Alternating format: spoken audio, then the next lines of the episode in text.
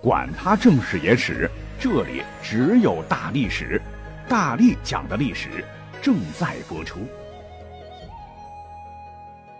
大家好，我是大力丸。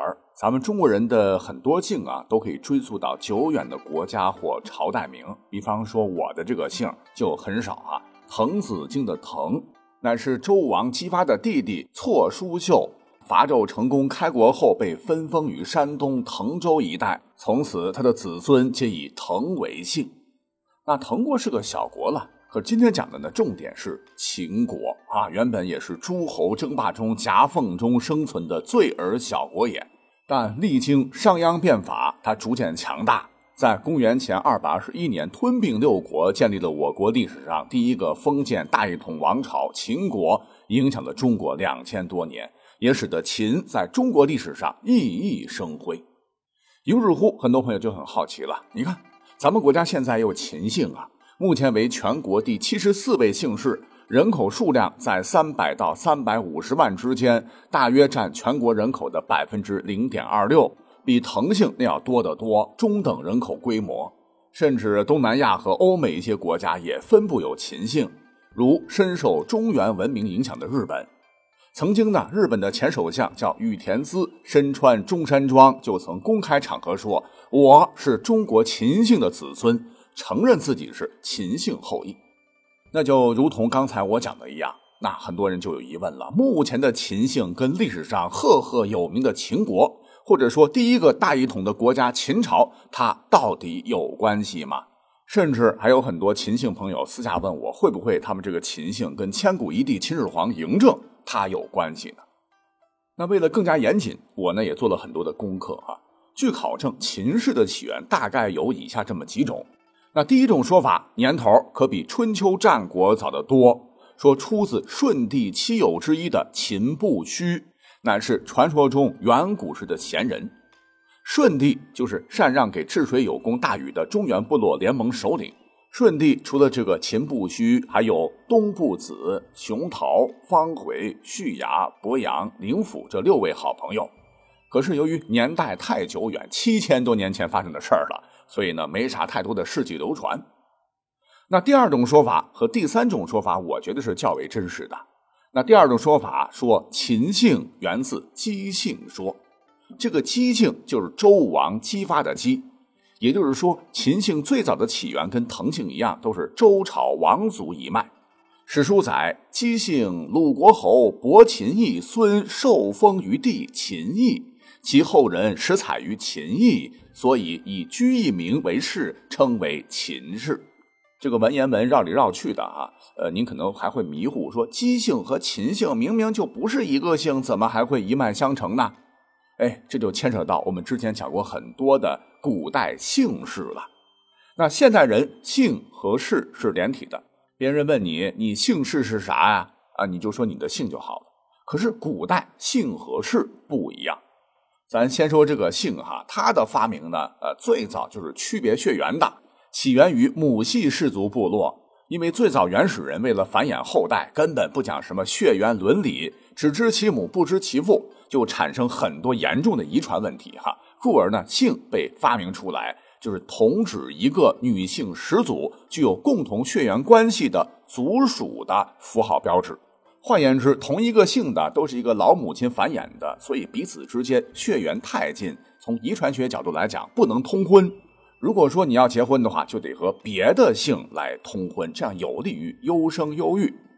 那最早呢，据记载就出现了最为古老的八大姓，即姜、姬、嬴、尧、赐、云、任、任身的任，以及归女字旁一个为了什么的为。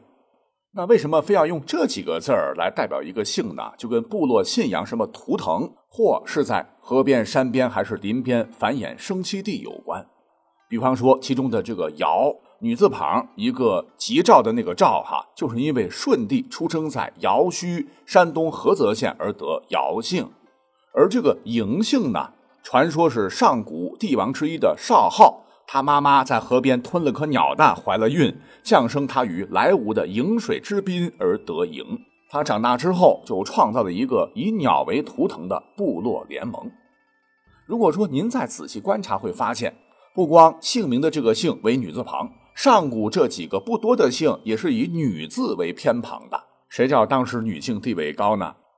大家伙应该还听过一个神话传说，叫女娲补天。哎，这也从一个侧面反映出了母系氏族社会受人尊敬的妇女领袖，带领先民们对自然界进行艰苦卓绝斗争的情景。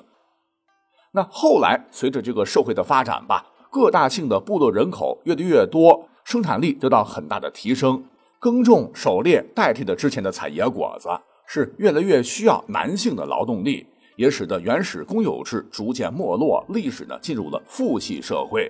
就出现了私有制，出现了高低贵贱之分，出现了阶级，也使得先秦时代能拥有姓的都是贵族，普通老百姓那是很少有姓的。而贵族呢，当时要遵从嫡长子继承制，简言之就是不论国君还是王侯，政治权力还是财产良田实邑，都是由嫡长子来继承。简言之就是那个时候，那贵族能娶好多个老婆，不过呢，他只能有一个正妻。其他呢，算作侧室，这叫一夫一妻多妾制。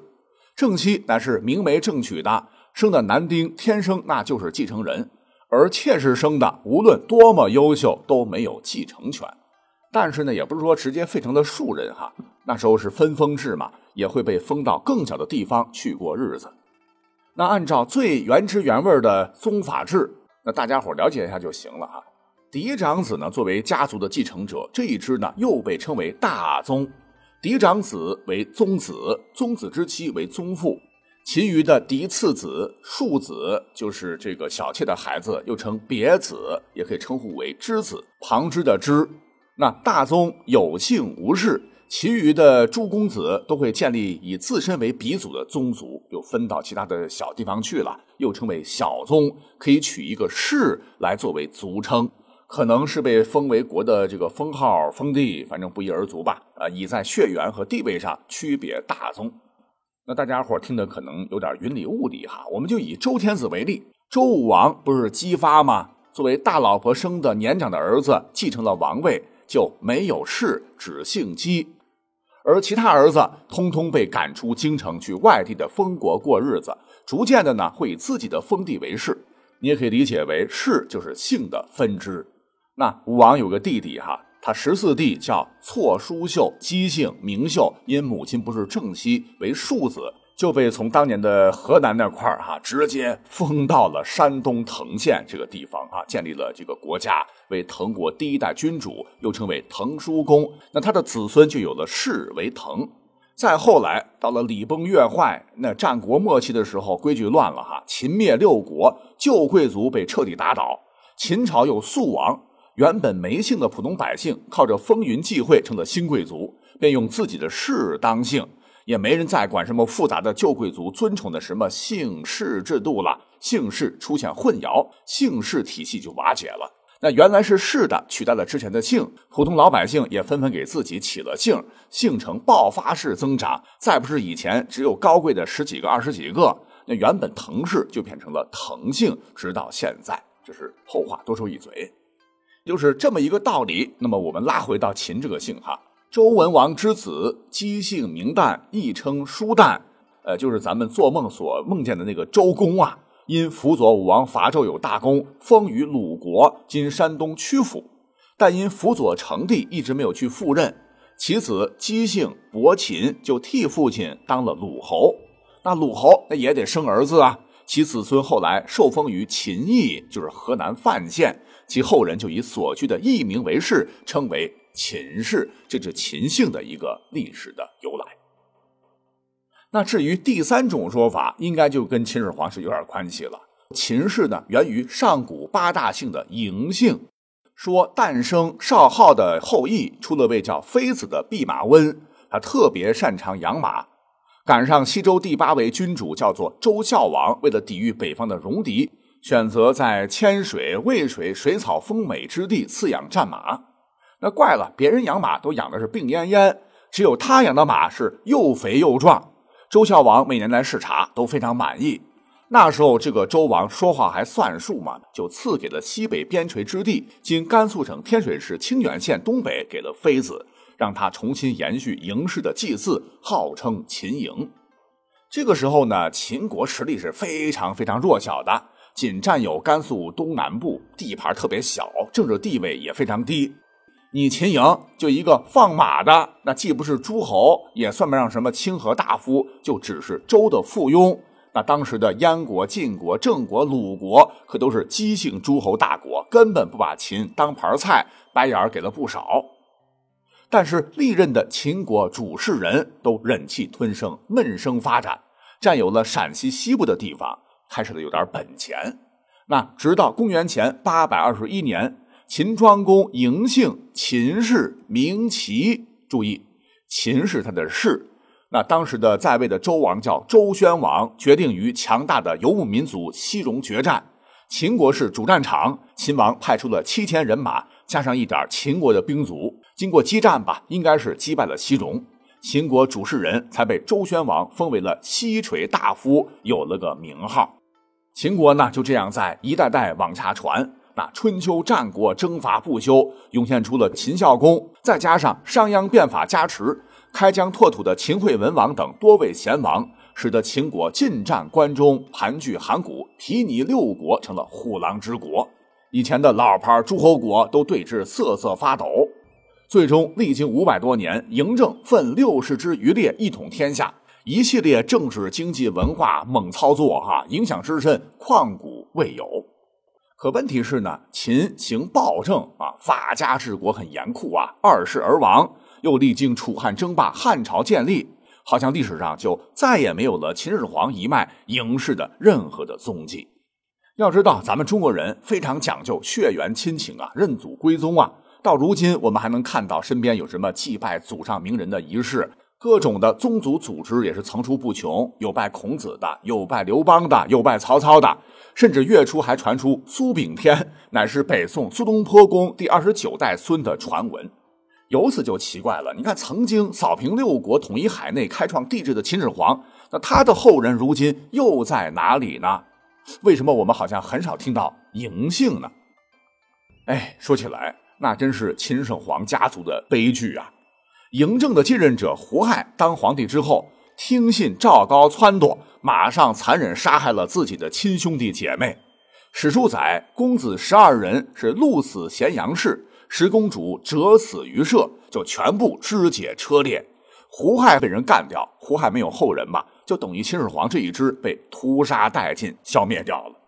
那虽说秦始皇这一支被灭了，可是呢，皇室嬴姓子孙还有部分的秦朝臣民应该是有的。如继任胡亥的秦王子婴，很可能就是秦始皇嬴政亲弟弟成角的后代。他们呢，躲过了项羽的追杀，躲过了大灾大难，顽强的繁衍生息下来。为了纪念先朝和祖先吧，就以国，或者说是以朝，或者说是以原来的秦氏为姓，称秦姓。生逢乱局，姓氏合一，嬴氏卒危，那嬴姓呢就被替代了。当然。呃，现在还是有些嬴姓的数量不多了，且很分散，也可能就是历史之遗留。那讲到这儿，最后一个问题，哎，我怎么听说嬴政也被称作赵政呢？还说秦国嬴氏与此敌赵国赵氏原本是一个祖先。对，如果你要倒很多很多很多年的话，确实有这层关系。嬴政有出生于赵地嘛？据史记载，秦之先为嬴姓，其后分封以国为氏。秦以其先造父封赵成为赵氏，这跟前头我们讲的大小宗是有联系的。